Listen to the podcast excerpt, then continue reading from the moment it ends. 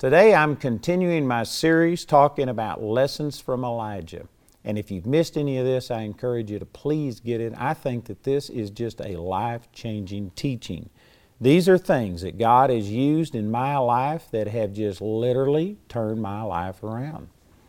We've covered some powerful truths, and, and uh, I've said this before, but if you would learn these lessons at their expense, you don't have to make the same mistakes.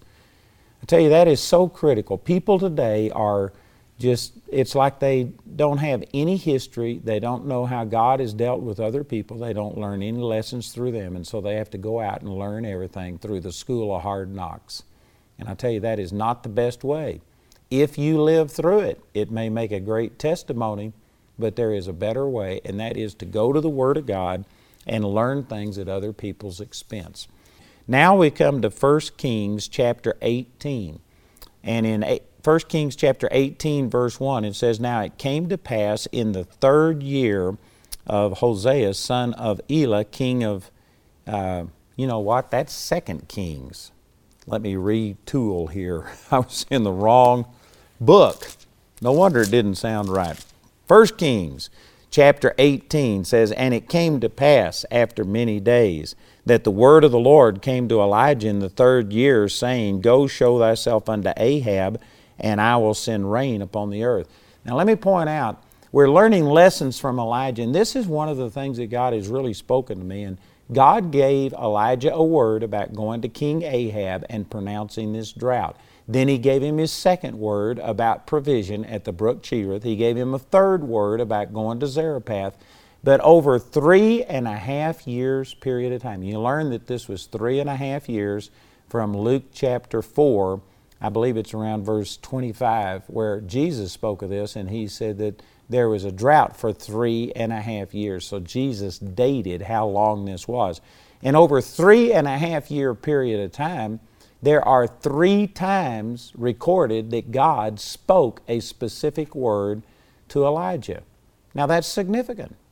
Because, you know, sometimes people think that just every single day that they are going to wake up and God is going to be giving them supernatural direction. And yet, if you look at the life of Elijah, you could say the same thing about David, about Moses, and on and on and on it goes. These people were in a daily relationship with the Lord, and certainly not everything that God revealed to them was spoken or, or recorded for us. But nonetheless, there were three major occurrences over three and a half years. And this idea that every day is going to be just God speaking to you, if that's where you set your hope, and if you are expecting to receive some brand new revelation, some major input from God every single day, then you're going to be disappointed. I think it's Proverbs chapter 13, verse 12 hope deferred makes the heart sick. And you have to have realistic goals. Did you know God wants us just to relate to Him by faith, to walk with Him by faith? And every day is not going to be one of these spectacular moments. And I think that there's people that, that they struggle in their relationship with the Lord because they're always looking for the spectacular. They're always looking for something special. And a tremendous amount of our relationship with the Lord is just walking by faith and just every single day relating to Him. Elijah, over three and a half years, had some spectacular things happen, but I believe that the vast majority of it, over three and a half years, what would that be? 365 days a year times three is well over 1,100 days. He had three special days where God spoke something specific to him. Boy, that's significant to me. And this is one of the lessons that I learned from Elijah that you know what? He was just patient.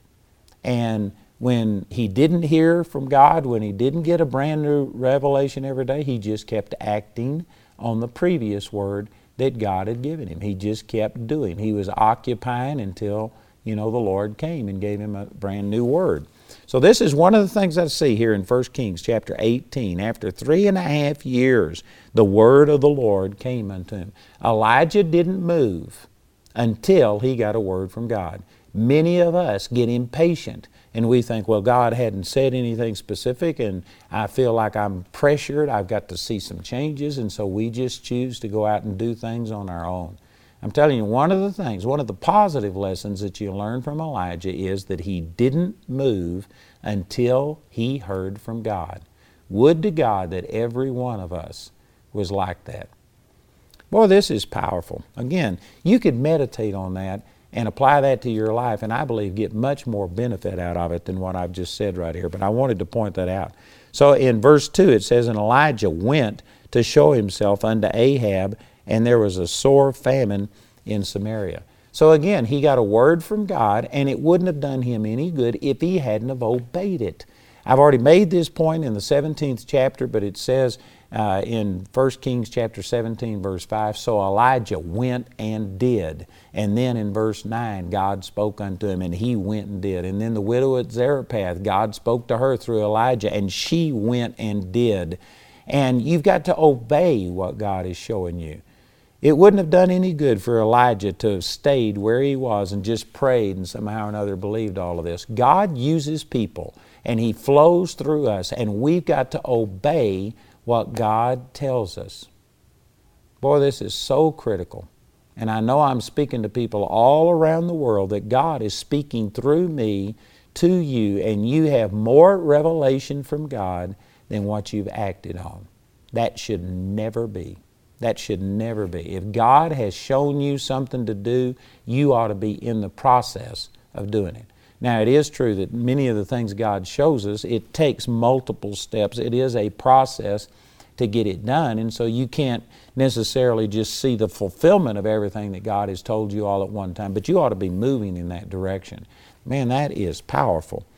And anyway, it goes on to show that this famine was so severe. This drought had caused a famine, and there was such a severe drought that Ahab had taken his second in command, a man named Obadiah, who really loved God and was a true servant of God. Now, this is interesting in itself. Uh, you know, this is something that you see consistent, is that even in the reign of Nebuchadnezzar, God raised up Daniel, Shadrach, Meshach, and Abednego. Esther was in the reign of Ahasuerus, and on and on you could go. Nehemiah served uh, Darius, and you find these ungodly kings, and yet God seemed to always raise up somebody that was there giving a Christian witness. I don't guess in the Old Testament you'd say it was a Christian witness, but a godly witness. God had His people there. And I believe that this is true, that there's always godly people that God is raising up and trying to get involved in these governments, even ungodly governments, to turn them around. And one of the lessons that I learn is that I believe that just like in our day, I believe that there's people that God is raising up, and there's probably more godly people involved in government than what we realize. And people say, well, you can't see it by the way our nation is going. Well, we don't have the the privilege or the opportunity to see how bad things would be if there weren't some godly people around. It could be much worse. I believe that God's always got people around that are impeding what Satan is trying to do. And this is one of the lessons that you see. Obadiah here was a godly man. Anyway, they were going throughout the land searching and seeing if there was any grass left, if there was any fountains of water so that they wouldn't lose all of their animals. Now, again, this shows you how severe this drought was that I mean, they were close to losing all of the animals. It was a severe drought. God had brought this nation to its knees because of their rejection of God. And the Lord sent Elijah, and he ran across the path of Obadiah, this godly servant to King Ahab. And Elijah, when uh, Obadiah saw him, he says, Are, Is this my Lord Elijah? He was shocked to find him. And he said here that there was no nation. In verse, uh, this is in verse 10. As the Lord thy God liveth, there is no nation or kingdom whether my Lord hath not sent to seek thee. And when they said, He is not here, uh, there he took an oath of the na- kingdom and that nation that they found thee not. In other words, this shows you that Elijah, because of this drought and because he had spoken this word, Ahab knew exactly why this was happening. He knew the person that God used to bring this drought. And Elijah had said over there in 1 Kings 17:1 that there won't be any rain or dew until I say so. In other words, he was a key figure in this whole thing. Therefore, Ahab had sought on every nation on the face of the earth looking for Elijah. Now, this is a key piece of information, and uh, it shows that God used this drought to just literally focus attention on God's man, the prophet Elijah, and Ahab had sought for him. And Obadiah, when uh, Elijah said, Go tell Ahab that I'm here, he says, What are you doing? He says, He's looked in all of these nations for you, and if I tell him that you are going to see him, then the Spirit of God's going to pick you away, take you someplace, and then when my word doesn't come to pass, Ahab will kill me. You've put a sword in his hand. In other words, this shows that they actually thought that God supernaturally was just spiriting Elijah away because they had sought for him so much that they figured they would have found him if it hadn't been some supernatural intervention and hiding of Elijah. And so Elijah gave him a promise and he says, I will appear to Ahab today. And with that word, Obadiah went off. But here is a super important piece of information, and this is going to play not only in this chapter, but also in chapter 19 after Elijah's downfall. This is really important that you understand this to get the full impact of what was happening. Here in 1 Kings chapter 18 and in verse 13, Obadiah said, Was it not told my Lord what I did when Jezebel slew the prophets of the Lord?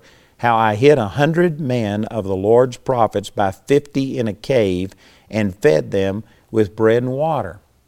Now, this is really important because later on, Elijah says that I, even I only, remain a prophet to the Lord. He said that in the 18th chapter during this duel with the false prophets, and then he said it twice more in the 19th chapter when God appeared to him and said, What are you doing here? And Elijah says, God, I'm the only one. I'm the only one left serving you. And did you know it wasn't true? And Elijah knew that wasn't true. It's important that you recognize this because it says a number of different things. One thing it says is that Elijah was wrong. He had been told right here there's still a hundred prophets that were hidden in a cave and Obadiah had been feeding, and yet Elijah just ignored that and chose to say that he was the only prophet of God that was left. And you know what? That's wrong. He knew better, and yet God used him. Man, that's a great lesson. I'll be expounding on that a lot more as we go through this.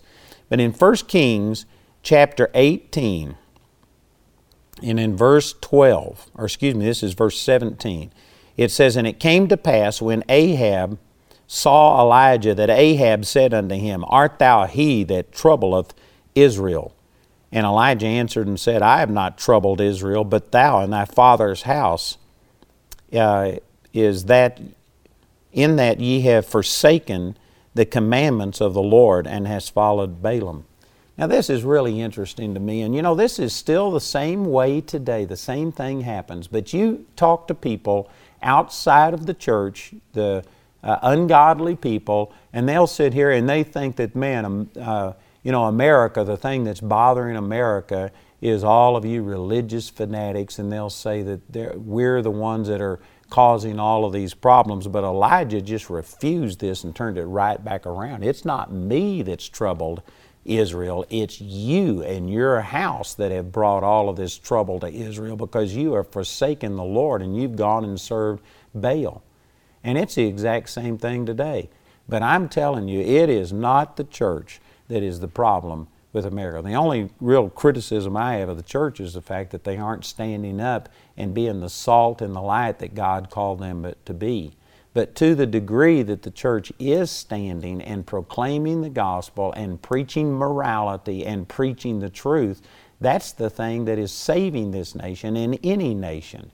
And look at this in verse 19. Elijah said, Now therefore send and gather to me all Israel unto Mount Carmel, and the prophets of Baal four hundred and fifty, and the prophets of the groves four hundred, which eat at Jezebel's table. Now, this piece of information right here shows you that Ahab and Jezebel, it had previously been said that they went to kill all of the true prophets of God and, and stamp out the worship of God, and that had been stated. But now it shows that Jezebel literally fed 850 prophets every single day at her table. In other words, this was a state sponsored religion, a religion against the true God of Israel, and a religion that fostered and promoted Baal to the point that it killed anybody who disagreed with it. So, this is an important piece of information. And I also want to point out that Elijah now is commanding the king and telling the king what to do. And the amazing thing is that the king obeyed. Look in the next verse, in verse 20. So Ahab sent unto all the children of Israel and gathered the prophets together unto Mount Carmel. Now this is amazing. Elijah now was in control. But in 1 Kings chapter 17, Elijah was a nobody.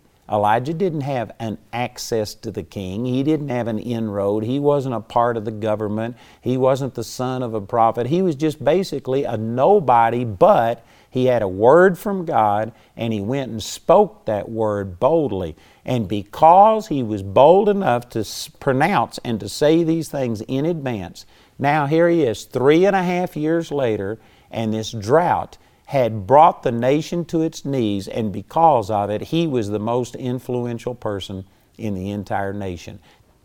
And so they gathered all of the people together unto Mount Carmel, and in verse 21 it says, Elijah came unto all of the people and said, How long halt ye between two opinions?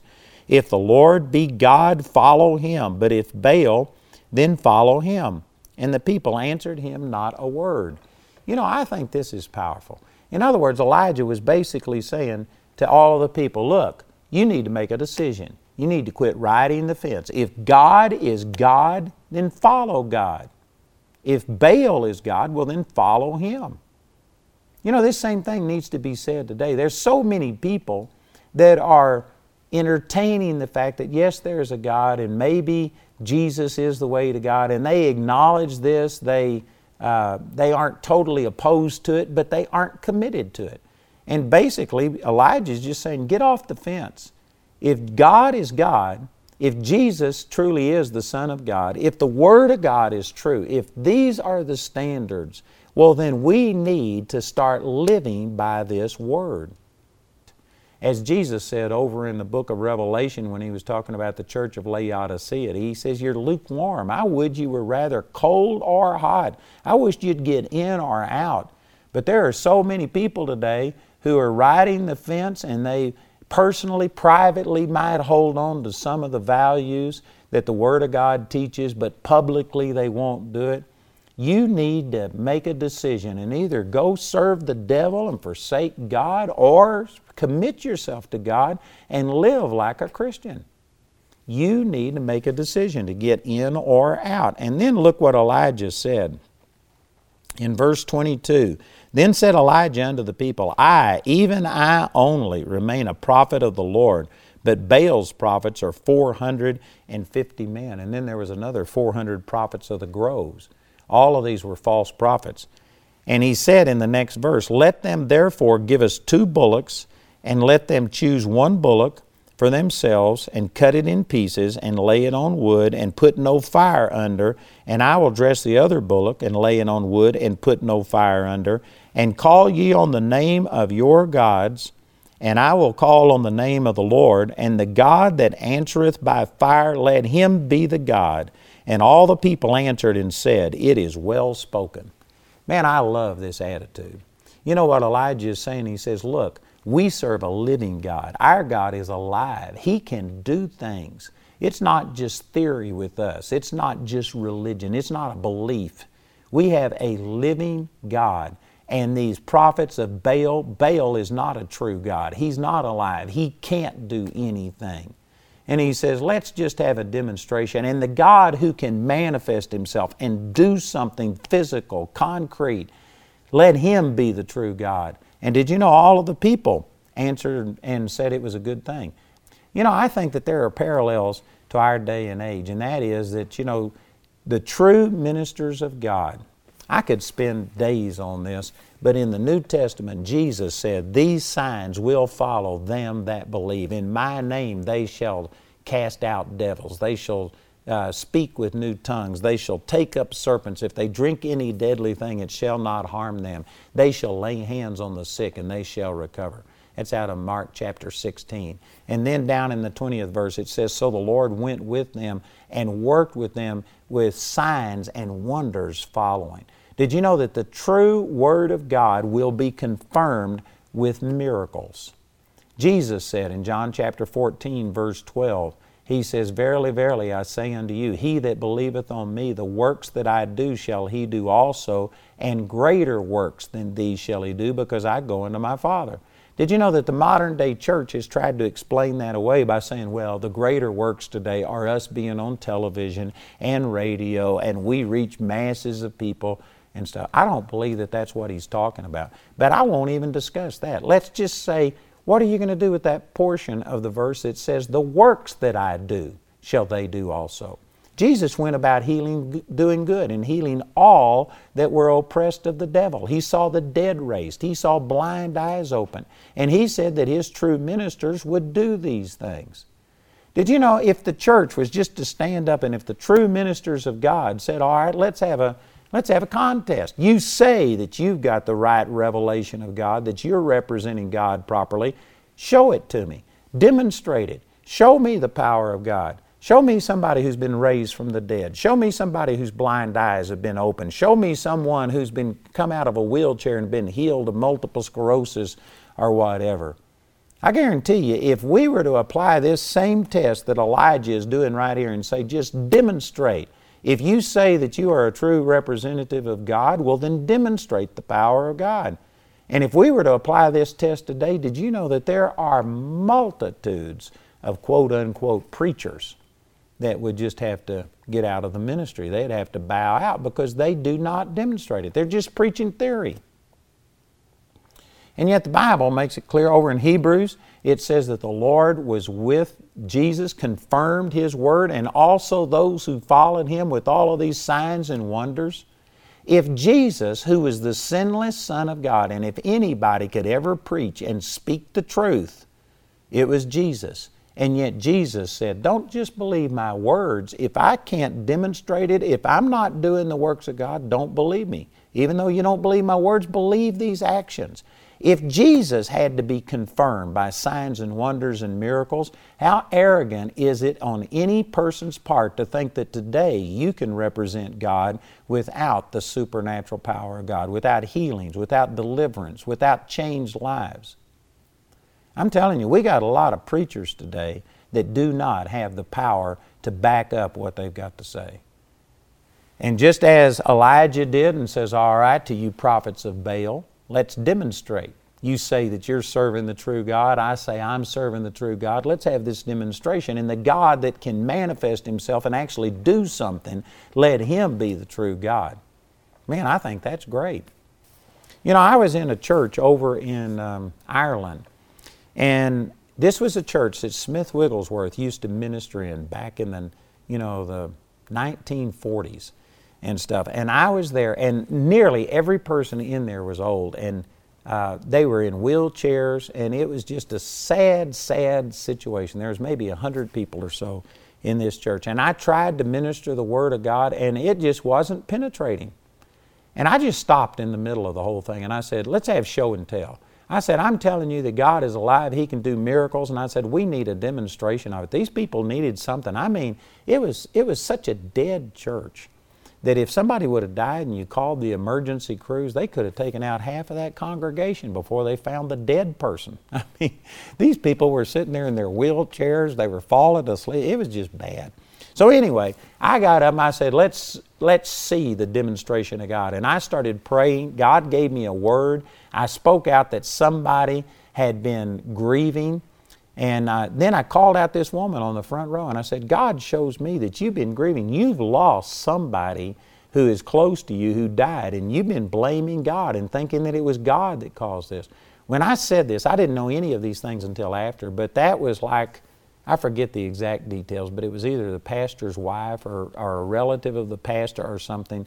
And they had had a fire and she lost her husband and all of her children and she had her grandchildren with her she was having now to raise five grandchildren because the parents had died and this had just happened and there was no way for me to know this but i started calling this out and when i said that man the people came alive i had their attention and I started praying for people, and I saw people come out of wheelchairs. I saw blind eyes open. We saw great miracles happen. And I'm telling you that this is the way that the gospel needs to be preached today, with signs and wonders following. We need to be bold in our proclamation of the gospel. And sad to say, there's just not the boldness on the believer's part that there needs to be. But Elijah was bold, and so he called them together and he gave the prophets of Baal every advantage. He says, You pick the bullock. In other words, they had first choice, they got to go first. He gave them every advantage. And so it says here in verse 26 that they took the bullock which was given them and they dressed it and called on the name of Baal from morning even until noon, saying, O Baal, hear us. But there was no voice, nor any that answered, and they leapt upon the altar which was made. You know what leaping upon the altar was doing? They were, this test was, let's put this sacrifice there and call on your God, Baal, and I'll call on my God, the God of Israel, to answer by fire. And the one who sends fire, in other words, they couldn't put any fire under it, but the one who answered by fire, if fire fell from heaven, then that would be the true God. And so, them leaping on the altar, what this was, it was them in a sense, saying, Baal, please send your fire. And they would even leap on the altar and offer themselves as a part of this sacrifice. They were asking fire to fall, and they were saying, I'll even give myself as a sacrifice. See, this is the way that false religion always operates. False religion doesn't just approach God based on what Jesus has done and simply appropriate and receive the miracle, but instead they have to offer themselves as a sacrifice. They have to put their own works. God, because I've been fasting, because I've been praying, because I'm holy, would you please move? That's what false religion does. A true minister of God doesn't sit there and offer His holiness and His godliness, and he doesn't have to make His sacrifice. It's not Him that's moving God. He just is the minister of God. He's just a mouthpiece. He's just responding to what God is doing. And so it says in the next verse, verse 27, it came to pass at noon that Elijah mocked them and said, Cry aloud, for he is a God. Either he is talking, or he is pursuing, or he is in a journey, or peradventure he sleepeth and must be awakened. Man, I love this attitude. Elijah mocked them. You know what? This isn't politically correct.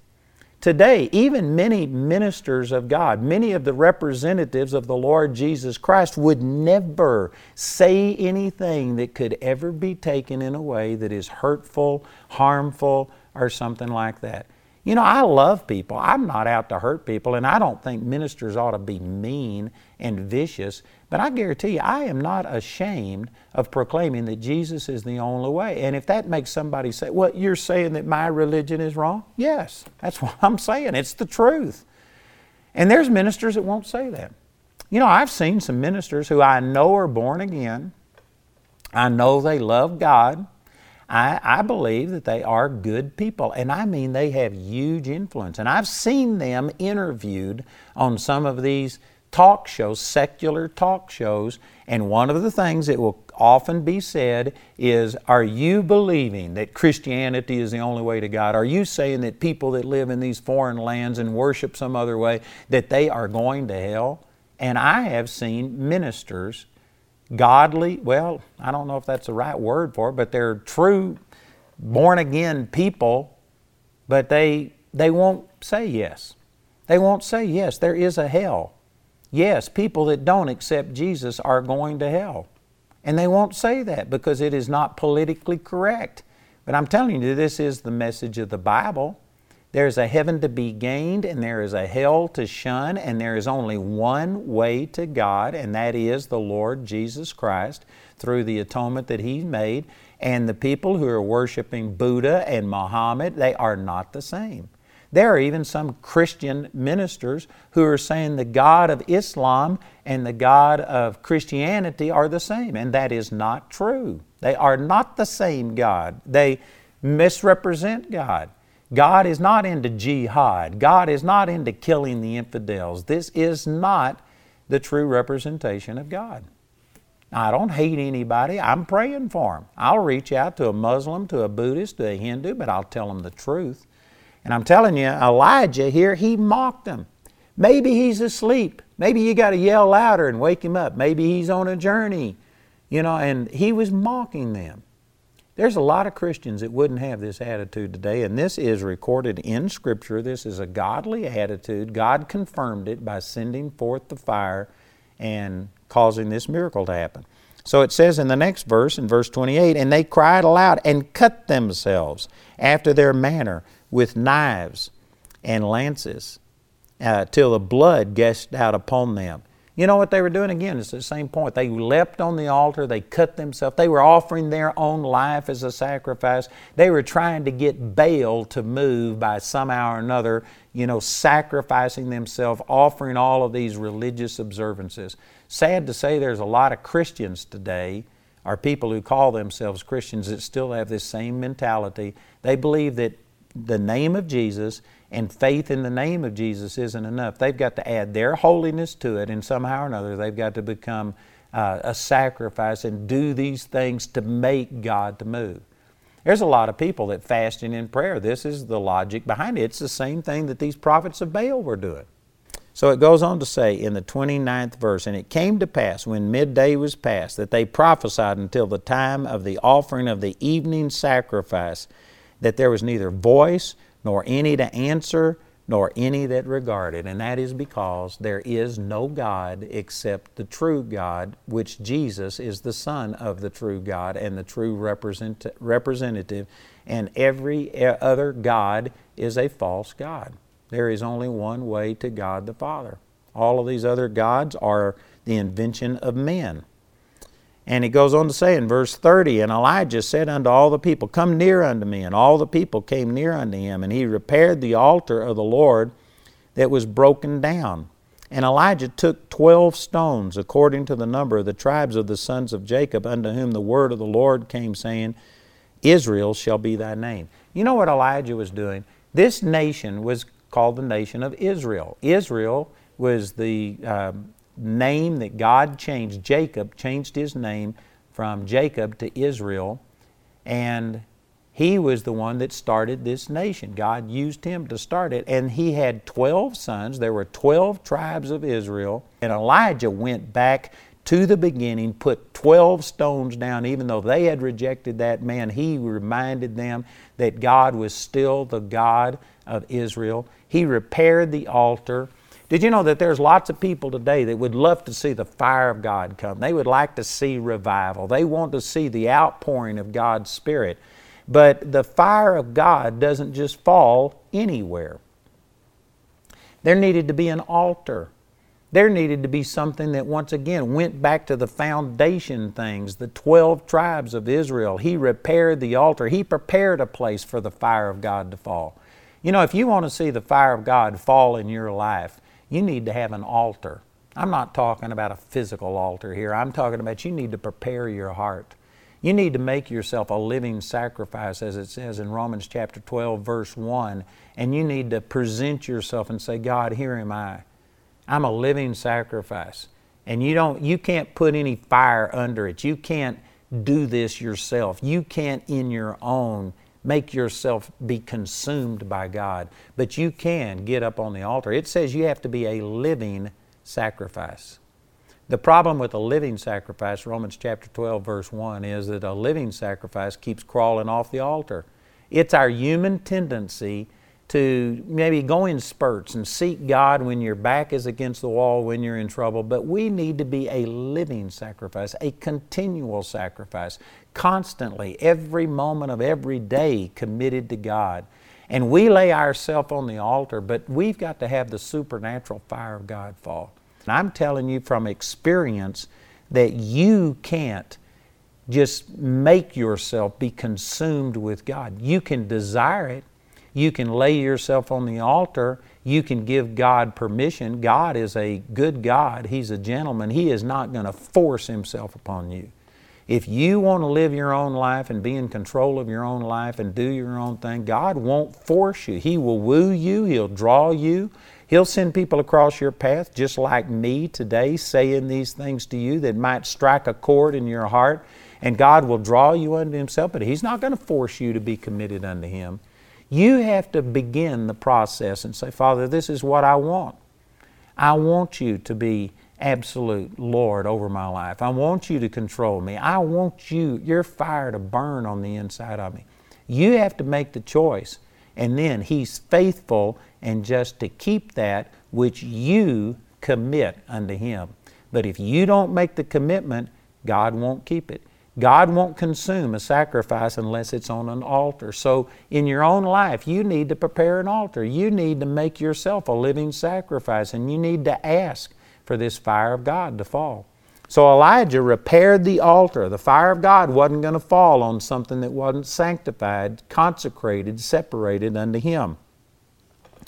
And so he repaired the altar, and then in verse 32, and with the stones he rebuilt the altar in the name of the Lord, and he made a trench upon the altar as great as would contain two measures of seed. And he put the wood in order and cut the bullock in pieces and laid it on the wood and, and said, Fill four barrels with water and pour it on the burnt sacrifice and on the wood. And he said, Do it the second time. And they did it the second time. And he said, Do it the third time. And they did it the third time. And the water ran round about upon the altar, and he filled the trench also with water. You know what Elijah was doing here? He was just making sure that nobody was going to think that this fire fell naturally. You know, it was in a drought, it was hot, everything was dry, it was scorched. I guess some people could have looked at it and thought, well, it was spontaneous combustion. But he was going to do things in such a way that there could be no excuse. He soaked this sacrifice, he soaked the bullock, he soaked the wood. He, he just soaked it in wood so that nobody would ever misunderstand what happened. And I'm telling you, this is something that we need to do is we need, you know, a lot of people are kind of afraid. They don't want to put God in a situation where it may be hard on Him, as if anything was hard for the Lord. You know, when I minister in front of people, I'll talk about God is going to do miracles. We're going to see blind eyes open, deaf ears open. And when I say that, I can just see that there's some people, oh, don't say that. Don't promise this. What happens if it doesn't come through? And they really think that you can talk too big for God. I'm telling you, God is a big God. God is not in heaven saying, Andrew, don't promise him these things. I might not be able to pull this off. God's never like that. I can't talk too big for God. Now, I, I, can talk outside of what God wants to do, but I'm saying when I'm telling people that, you know, it says these signs will follow them that believe. They'll lay hands on the sick and they will recover. God gave us a command to go heal the sick, cleanse the lepers, raise the dead, cast out devils. And when I say that this is what we were commanded to do, the same works that Jesus did, we will do also. God isn't in heaven saying, Don't promise them this. No, He's, he's telling me, Go for it, talk big. I found that the bigger I talk, the more I encourage people to believe big for God, the bigger things we see demonstrated. And yet there's people today that don't have this confidence in the Lord. You know what? God is an awesome God. He is not maxed out by anybody's problem. There are some of you that are dealing with physical things and you're thinking maybe this is too hard for God. I guarantee you, He laughs at all of this stuff. It, nothing's too hard for God. There are some of you dealing with financial things and you're thinking maybe this is too big for God. Nothing is too big for God. You can't outdo God. You can't believe bigger than God. Look at Elijah. Elijah just made it hard on God, soaked everything. How could God possibly consume this sacrifice after he had soaked it with 12 barrels of water? And so, anyway, it says here in verse 36 And it came to pass at the time of the offering of the evening sacrifice that Elijah the prophet came near and said, Lord God of Abraham, Isaac, and Israel, let it be known this day that thou art God in Israel, and that I am thy servant, and that I have done all these things at thy word. Now, this is an important piece of information. Elijah just didn't come up with this on his own. He didn't just come up with this idea and then ask God to do it.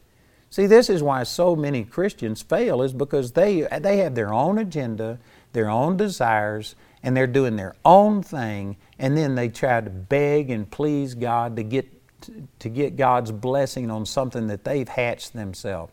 This would be comparable to Abraham and Sarah. God had promised them a child, and since it wasn't coming to pass, they thought they'd help God, and so he went into his Sarah's handmaid and had an Ishmael, which wasn't God's will, and they tried to help God out, and they did things their own way. And you know what? God's blessing wasn't on Ishmael.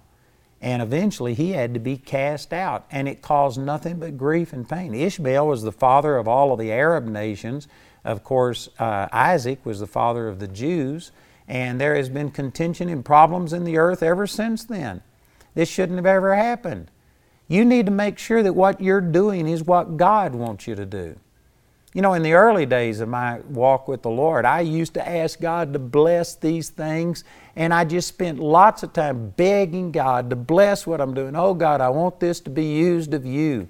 And then as I've matured, I've just come to a place to where now I only do what God tells me to do, and I don't ever ask God to bless it. You know, when I go minister places, I don't spend time begging God to come and, oh, God, anoint me, and oh, God, flow through me, and oh, God, touch people's lives. I don't ask God to bless me because I'm doing what He told me to do. It would be unjust on God's part to tell me to do something and then ask me to do it in my own strength and power. When God says come, like Peter walking on the water, there is enough power and anointing in that one word to overcome all of the forces of nature and walk on top of water. When God tells me to do something, there is an anointing on what I am told to do. God's telling me to build all of these facilities up in Woodland Park, to build a Bible college campus, that just the first step, I need $40 million in the next year. I need $180 million over the next five years. And you know what? I don't ever ask God, oh, God, please send this money. God told me to do it. God is going to send the money. I can guarantee you that. Now, there's things I need to do. I need to respond to the Lord, but I don't have to beg and ask for God's blessing because I'm doing this at the word of the Lord. I'm doing what God told me to do, and it will come to pass. And some of you think, well, I don't think it'll ever come to pass. Well, then that's the reason God didn't tell you to do it, because you don't have any faith. And I'm telling you, God told me to do it. And you just hide and watch. It will come to pass. Amen. Amen. And so uh, Elijah said, Lord, let it be known that I have done all of these things at thy word. I want to just point this out and contrast the way that the prophets of Baal did things. They, they went for like, I don't know, eight hours 10 hours or something, crying, begging, pleading, cutting themselves, leaping on the altar. Contrast that with Elijah. Elijah just prayed a real simple prayer Lord, let it be known that you are the only true God. I'm your servant, that I've done these things at thy word. And then in the 37th verse, Hear me, O Lord, hear me, that this people may know that thou art the Lord God, and that thou hast turned their heart back again. Let me point out another thing right here. Elijah isn't promoting himself. Oh God, do this so that I can be somebody important, so that these people will honor me and respect me, so that I can draw a crowd. His whole thing was God, so that they will know that you are the true God. A true minister of God is not going to try and draw people to himself, but they will draw people to God. They will proclaim God's greatness and talk about the greatness of God. Sad to say, we've got too many ministers today that are proclaiming their own greatness, and that's the very reason that the fire of God isn't falling on them and their ministry. But after Elijah had done these things, in verse 38, it says, Then the fire of the Lord fell and consumed the burnt sacrifice, and the wood, and the stones, and the dust, and licked up the water that was in the trench. Man, this was intense. You know, I don't know exactly how this happened. It definitely was the fire of God, is what it says, but it could have been something like a lightning bolt that just, I mean, vaporized everything and made a crater. We don't know, but it was dramatic. And you've also got to remember later in this same chapter, Elijah goes up and prays, and there wasn't a cloud in the sky. So if it was a lightning bolt or whatever, there was no clouds for it to come from, there was no moisture in the air. This was absolutely supernatural. I mean, it was a powerful demonstration and would to God that we could see the power of God manifest today. And it will happen today if somebody will stand up and boldly proclaim that Jesus is the Lord, that Jesus is the only way to the Father, that His Word is true. And if they will stand and proclaim it, and if they will dedicate themselves to be a living sacrifice, the fire of God will fall and we can see these same things happen today. I have not given up on America and these other Western nations. I believe that, man, we could re- be revived, that God can revive us again. And look what happened when this fire of God fell and consumed this sacrifice in verse 39. And when all the people saw it, they fell on their faces and they said, The Lord, He is the God. The Lord, He is the God. Man, this is awesome. You know what this is? Revival. We've had so much emphasis placed on revival, but the, they aren't going about it this way. They instead are telling people to go in their prayer closet and pray, and they beg God and plead with God to pour out His Spirit, but nobody is standing up. Let me rephrase that. It's not nobody, but there's not enough ministers that are standing up and proclaiming the Word and boldly speaking the Word. God confirms His Word with signs and wonders following what it says in Mark chapter 16, verse 20. He confirms His Word, and we have to stand up and proclaim the Word and proclaim that this is right, this is wrong, this is ungodly, this is godly. We need to stand up and proclaim the Word, and then the fire of God would fall, and if that would happen, we would see revival. But instead, we've got people that are just going into their prayer closets and praying and begging God for revival, but they wouldn't dare speak to their neighbor. They wouldn't dare stand up at work and speak the Word of God. That's not the way it's going to happen. The way that this revival happened, I mean, the greatest revival in the Bible up until this point happened through somebody who boldly proclaimed the Word of God, challenged the false prophets to a duel, won the duel, saw a physical manifestation of the power of God. And then the people fell down and said, The Lord, He is the God. Man, if we want this results, we need to do what Elijah did. We need to boldly proclaim. We need to see demonstration of the power of God. Man, that's powerful. And look at this in verse 40 And Elijah said unto them, Take the prophets of Baal, and let not one of them escape. And they took them, and Elijah brought them down to the brook Kishon and slew them there. Now, it says over here in the 19th verse that there were 450 prophets of Baal, but there were also 400 prophets of the grove. All of them were Baal worshippers. And so we don't know if this is only referring to the 450 prophets of Baal or if it included these also 400 prophets of the groves. But anyway, there was a minimum of 450, possibly as many as 850 people that Elijah took down to the brook Kishon that is at the bottom of the uh, Mount Carmel, and he slew them and he killed them.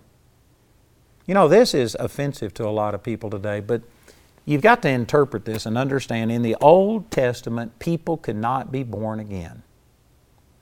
And because of that, they could not be delivered of demons. This is the reason that the Lord instructed the Israelites to go in and kill the men, the women, the children, and even the animals.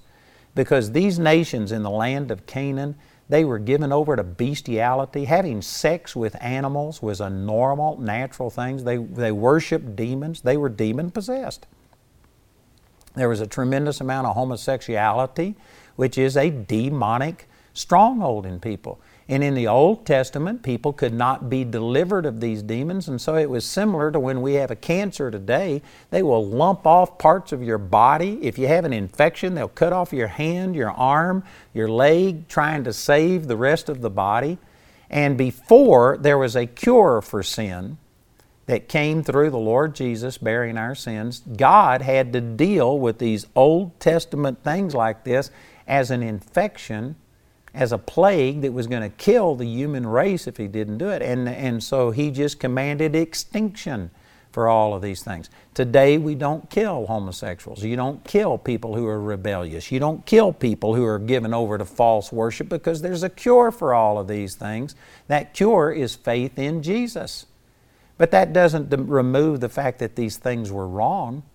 And so, even though we aren't supposed to take anybody who disagrees with us and kill them, see, this is what the Islamic uh, religion teaches: is kill all of the infidels and stuff. That is not a godly principle. In the new covenant, man, we extend mercy. We pray for those who despitefully use us. We reach out in love. We don't hate people. We don't kill people. There's a huge difference between Christianity and Islam today. And so there is a difference, but there still is a principle that even though we don't kill the people like Elijah did right here, we need to have this same attitude that we don't tolerate and put up with the ungodliness and the false representation of God of other people. We need to stand against it and we need to not just passively do it, we need to just eradicate it. We need to keep going until we overcome these false representations of God and present God as He truly is. And you know what? I know that this is offensive to a lot of Christians today because Christians today have become so passive that they aren't against anything. But we ought to be against things. You know, David, he slew Goliath. And he didn't just kill him, he stood on top of him, took his own sword, cut his head off, and held his head up. And if you read that over in 1, King, uh, 1 Samuel chapter 17, you will find that the Philistines didn't flee when Goliath first fell down. They were way off, miles away, up on the mountains looking, and it could have been that he stumbled. It could be that he was going to get up again. They didn't flee when he first fell down. But when David stood on top of him, took his own sword, cut his head off, and held his head, head up, then the Philistines knew that, man, it was over. Their champion was not going to get up, and they fled for their lives. And see, th- there's a lot of Christians that will fight sickness, they will fight poverty, they'll fight depression, they will fight all kinds of things to the point that it kind of chases the enemy over the hill. They aren't in their immediate danger anymore, but then they give up, they let up. They don't pursue until they've totally destroyed their enemy and they allow that enemy to come back and fight them again. You need to get to where you hate sickness so much that you aren't just going to resist the, you know, like that example I gave, the pain in the neck where this guy only wanted one thing taken away. You need to get the pain in the neck, the spine, the hip, the nerve, the feet, everything. You need to fight sickness until you drive it out of you and it doesn't have any place on the inside of you. But there's a lot of people that will tolerate certain degrees of sickness, that will tolerate certain degrees of poverty, that will tolerate certain degrees of depression and fear and all of these kind of things. We need to get to where we just hate the enemy and we destroy it and completely wipe it out. Man, that is a powerful truth right there. We are way, way, way too passive. There are many people that have presented Christianity as a passive religion. Now, Jesus did say to turn the other cheek, that if you're sued at the law, do this and let them take your coat also. But Jesus, the same one who said that, is the one who made a cat of nine tails and a whip and drove the money changers out of the temple and overturned the tables. I hadn't got time to put all of this in its proper perspective, but you know, if we are being persecuted for righteousness' sake, you do not defend yourself, you turn the other cheek. But I guarantee you, we need to take an aggressive stand against the lies, the deception that Satan is putting forth in our society today. There's a place for Christians to stand up and be angry and to call uh, sin sin and to say that this is wrong. There is a place for us to get angry at sickness and at disease and at poverty. God gave us this capacity for anger. And it wasn't meant to be used against people. It's meant to be used against the devil, against sickness, against poverty, against depression. Every one of you have the capacity to be angry, and the sad fact is we use it against people, but it ought to be against spiritual things. You ought to get a no tolerance attitude towards sickness and poverty and disease and, and depression and all of these kind of things. We ought to get to where we just do not tolerate these things. Christianity as a whole This is a generalization, but they have become way too passive. They will not stand up. They do not have a backbone, and they somehow or another equate that with ungodliness. Jesus was not ungodly when he overturned the tables, drove the money changers out, yelled at them, said, My house shall, my father's house shall be called a house of prayer of all nations, and you've turned it into a den of thieves. And Jesus didn't just do that once, he did it twice in his ministry. At the very beginning and at the very end of his ministry, he did it again. And there is a place for us standing up. There is a place. Paul turned around and spoke to Elymas the sorcerer and said, A mist and a darkness is going to fall upon you, and you won't see the sun for a season. That's in the New Covenant. That was the man that wrote half of the New Testament, got mad, and called judgment on a person. Now, he, did, he wasn't quick to do it, he waited for a long time, but there is a place for us standing up. There is a place for us to take a stand. Man, I tell you, these, these things are powerful. There are lessons to be learned from Elijah, and sad to say, most people are living a life completely contrary to the examples that are given in the Word of God. And uh, when Elijah called on God, God answered by fire and consumed not only the sacrifice, but the wood, the stones, the dust, everything. It was awesome. And then he killed all of the prophets of Baal and just destroyed them. And the people fell on their face saying, The Lord, He is the God. The Lord, He is the God. This was a tremendous revival. It was awesome. And then it says in verse 41, 1 Kings 18 41, and Elijah said unto Ahab, Get thee up, eat and drink, for there is a sound of abundance of rain. You know, at this time, as the next verses show us, there wasn't even a cloud in the sky. There wasn't anything. This sound wasn't physical, this sound was in his heart.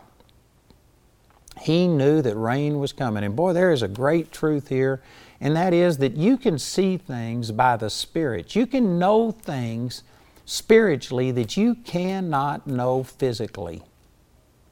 Boy, that's powerful. I've got a lot of teaching on this. Uh, I often talk about that. I'm not going to go there right now, but this is a powerful truth. Elijah was a man who was walking by faith. He was knowing things through the Spirit, and then there was physical manifestation later on.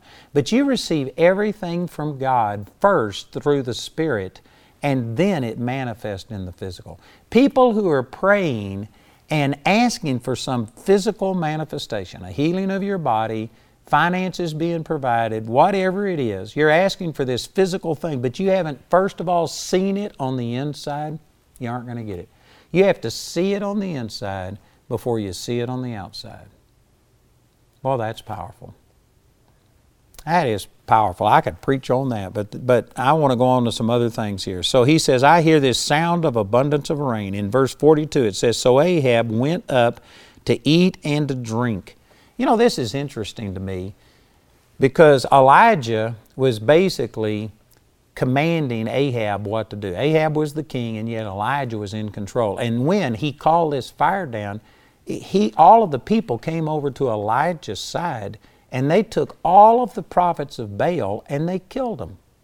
The point I'm making is Ahab was really right there with the prophets of Baal, and the entire nation had come over to Elijah's side. You know, it doesn't say this specifically, but it says that the people took the prophets of Baal down there and then Elijah killed them. But he couldn't have done this without the people's help. They basically surrounded the prophets of Baal. They would not let them escape, and Elijah went through and killed them. But Ahab was right in there with them. I wonder if Ahab was actually fearful whether Elijah was going to kill him whether he was going to use all of the people coming over to his side to overthrow the government and put the government back to where it was supposed to be. There's no telling exactly how Ahab responded to this and what he felt. And it's just interesting to me that Elijah told him to go to Jezreel because he heard the sound of abundance of rain, and Ahab went up to eat and to drink. This is amazing. He had just seen his Baal worship that he instituted totally defeated, possibly his own life in danger. And Elijah went up, I mean, Ahab went up and he just began to eat and to drink as if nothing had ever happened. This is amazing to me. And so it says, And Elijah went up to the top of Carmel, and he cast himself down upon the earth, and put his face between his knees, and said to his servant, Go up now, look towards the sea. And he went up and looked, and there was nothing. And he said, Go again seven times. And it came to pass at the seventh time that he said, Behold, there ariseth a little cloud out of the sea like a man's hand. And he said, Go up, say unto Ahab, Prepare thy chariot, and get thee down, that the rain stop thee not.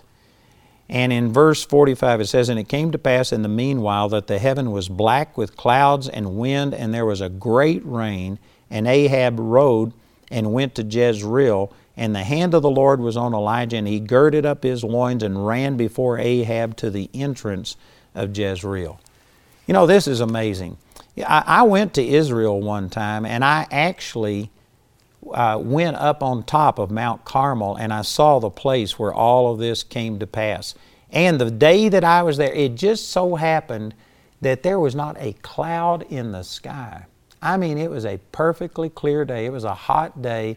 And I remember standing up on Mount Carmel after the rest of the group went, and I was kind of there alone. And I looked out over the Mediterranean Sea, and I was just looking and wondering what this must have been like for Elijah. And then I saw a little tiny cloud that I mean, it would be a good description to say it was about the size of a man's hand come up. And, I, and it was just perfect. It was perfect for me to visualize what it must have been like for Elijah. And look at this passage of Scripture over in James chapter 5 and in verse 17. It says, Elias, or talking about Elijah, was a man subject to like passions as we are, and he prayed earnestly that it might not rain, and it rained not on the earth by the space of three years and six months.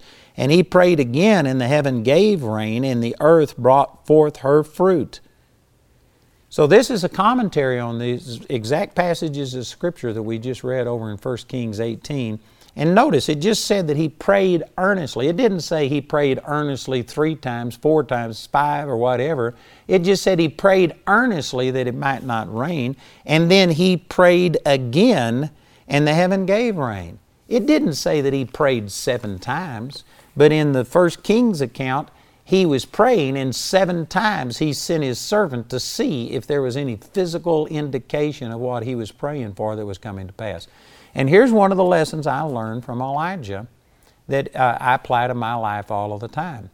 I don't ask God for things over and over and over and over again. If I ask, say for instance, if I ask God to heal me twice, one of those two times I, I didn't believe that I received when I prayed. Mark chapter 11, verse 24 says, Whatsoever things you desire, when you pray, believe that you receive them, and you shall have them. You have to believe you receive when you pray, and then there shall be a future manifestation. But if you pray, say for instance for healing, oh God, heal me, and then the next day you get up and say, oh God, heal me, well then you didn't believe that your prayer was answered, and you didn't believe you received the first time, or you wouldn't have prayed the second time. But does that mean that you just pray once and then you let it go? No, you can continue to pray until you see a manifestation. But it's just that same prayer. Father, I, I believed yesterday that when I prayed, you healed me, but I still have some pain, or I still have a tumor, or I still have some effect today. I don't doubt that you've healed me. I've got it, but I am commanding this manifestation to come. I am not quitting until I see the manifestation. You know, I believe that this really is what it's talking about when the scripture says, pray without ceasing. I think that's 1 Thessalonians chapter 5. Pray without ceasing. And the reason it says it, you can't pray while you're asleep. You can't pray when you're doing certain things. I don't think that this means pray 24 hours a day, but what it means is pray and don't quit that prayer until you see the manifestation. It's never God that doesn't answer our prayer. God answers and we receive the moment we pray. But there is a period of time in between when we say Amen and there it is until we see the manifestation. You know, I've got a teaching on this entitled What to Do When Your Prayers Seem Unanswered. It's based on Daniel chapter 9 and chapter 10. And I'm not going to go through all of that, but there are, God gave the command, and it took a period of time from the time that he gave the command until the physical manifestation came. What do you do during that time? Well, you continue to pray, but not in unbelief, saying, Oh God, I asked yesterday and today I've still got the same pain, so therefore you didn't answer my prayer. Now maybe you'll hear this prayer, answer that prayer. No, you've just X'd out your first prayer if that's the way you pray. But here's the way you should pray. You should pray and say, Father, I believe that you granted my answer because of all of the promises. Seek and you shall find, knock and it shall be opened unto you, and all of these things. I believe that I received, but I don't have the physical manifestation. There is some hindrance, and so you turn against the devil, you rebuke the devil, you get a prayer of agreement and get somebody just to agree with the prayer that you've already prayed and that you're still holding on to. You use a prayer of praise which praise is a weapon against the devil. It will drive demons out. It will release your faith, make it come to full manifestation. Colossians chapter 2, verse 7, and other places. And so you, you continue to pray, but not a prayer of unbelief. It looks like to the untrained mind that uh, Elijah prayed seven times about this. Actually, according to uh, James chapter 5, he only prayed once but he sent his servant seven times. It was just one prayer. As it says over there in the book of James, he prayed earnestly. He didn't pray just a little prayer, oh God, send rain, and then just wait and whatever would happen would happen. No, he prayed and he knew that God was flowing through him and he didn't quit his intercession until he saw uh, the beginning of the answer to his prayer. Now, he didn't wait until the clouds were totally dark and it was raining but the moment he saw that there was a cloud just the size of a man's hand, a little tiny breakthrough, he knew that, man, he had ended the drought and it would be just a short period of time until the rain came. It's like if you can imagine, you know, you're praying and you're asking for something, and here's God. He's constantly supplying. God always answers our prayers. God is faithful. But Satan can dam things up. He can resist, and the, and the things that God is giving, prosperity, healing, or whatever, it could be in the pipeline, but it's just clogged up. It's kind of like a dam holding it back. But the moment you see a crack in that dam, the moment you see just a little bit of water spurting through that dam, you know it's just a matter of time now till that whole thing breaks and you, you have your answer. Well, likewise, Elijah, he prayed and it looked like he was praying seven times, but he actually only prayed once. See, here's a direct lesson to learn from Elijah that we can apply to ourselves. That you just ask God for something one time. Now, this needs a little qualification. You ask, when I'm, I'm talking about when you're praying for yourself, you ask something one time and you believe you receive it, and then you continue to pray, but you are just enforcing the prayer that you've already prayed. You aren't re praying it. You aren't doubting that you received the first time just because you couldn't see something. See, you continue to pray. Now, if you're praying for other people, if you're interceding for someone else, you do need to continue and release that intercession and send forth laborers into their harvest and rebuke the God of this world that has blinded their eyes. 2 Corinthians 4 4. You do need to pray those things over and over because you believe God answered your prayer, God went and spoke to this person, but that person has more authority over their life than you do. And if they reject it and discount the conviction and the witness that God is sending to them, well, then the next day you need to get up and once again release this power to them. Not because you didn't believe God answered your prayer, but because that person voided it. They violated it, they rejected it. So you have to pray prayers of intercession for other people over and over. But when you're praying for yourself, you just believe that you receive, but you don't quit praying. You stand on that and you command your body to respond. You command your finances to respond. You rebuke the devil and get him out of the way. It's just one prayer. But you may pray over and over and over a hundred times, but it's just one prayer. You believed you received the very first time you prayed, and you're just enforcing it. And so this is what Elijah did. And once he saw this little cloud the size of a man's hand, then he got up. And notice here it says that he girded uh, up his loins. You know, this is talking about they wore robes, and it was hard to run when you had a robe on. You could get tangled up in your robe. So, what they would do is reach between their legs, grab the back part of the robe, pull it up, and tuck it into their belt or their girdle. And what this would do, it'd make it like it was shorts or something, and a person could run. So he girded up his loins and ran before Abraham, Ahab to the entrance of Jezreel.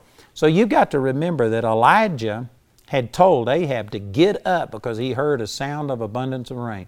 Ahab had a chariot, and he got in his chariot and headed for Jezreel. So he had a head start, plus he had a chariot, and yet Elijah, he outran Ahab and got to Jezreel before he did. You know, the exact distance, I'm not sure the exact distance, but it was over 20 miles. 20 miles from Mount Carmel to Jezreel, and, and uh, Elijah outran Ahab with a head start in a chariot. He outran him. The only way I can understand this is to say that, man, Elijah was operating on adrenaline. You got to kind of get the setting of this. Elijah had come from nowhere. He had spoken the word of God and boldly stood in front of a man, the king Ahab, who was killing all of the prophets of the Lord. And yet he said, Thus saith the Lord. He just identified himself with the very God that Ahab was trying to stamp out the worship of that God. He had been bold and he was protected. And God sent him to the brook Cherith. He had ravens bring him bread and flesh. Then he sent him to Zarephath and he multiplied the widow's meal there. And for over three years, they had had a supernatural supply of food. The widow's son died and Elijah raised him from the dead. The first time in the history of uh, Scripture that this is recorded. I guess it's possible it could have happened some other time, but it's not recorded in Scripture. There was no precedent for it, there was no promise for it, so there was no example to follow. Elijah had done things that nobody else had ever done. And then in the 18th chapter, right here, he called for an end of the drought. He went up and challenged the prophets of Baal. He overcame them, called fire down out of heaven, and destroyed the Baal worship. And the entire nation had turned to God. And then Elijah went up and prayed, and the drought ended. He could see the clouds coming. I mean, Elijah had a string of unbroken successes. He had seen things happen that no other living person on this planet had ever seen.